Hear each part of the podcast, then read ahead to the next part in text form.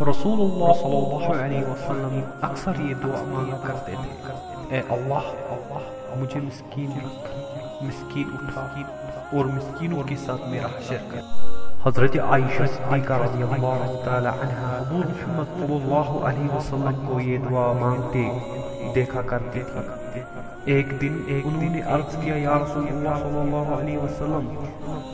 آپ یہ دعا کیوں مانگتے ہیں کہ دنیا میں مجھے غریبوں اور مسکینوں کے ساتھ رکھ، انہی کے ساتھ میرا خاتمہ اور قیام کے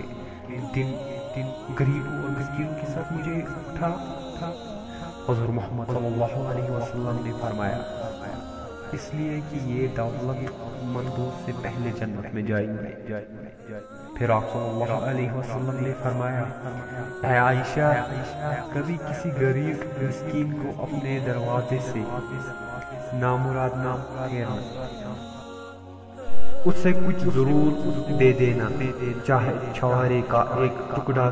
کیوں نہ ہو۔ اے عائشہ، غریبوں سے محبت رکھو۔ ان کو اپنے قریب کر لو۔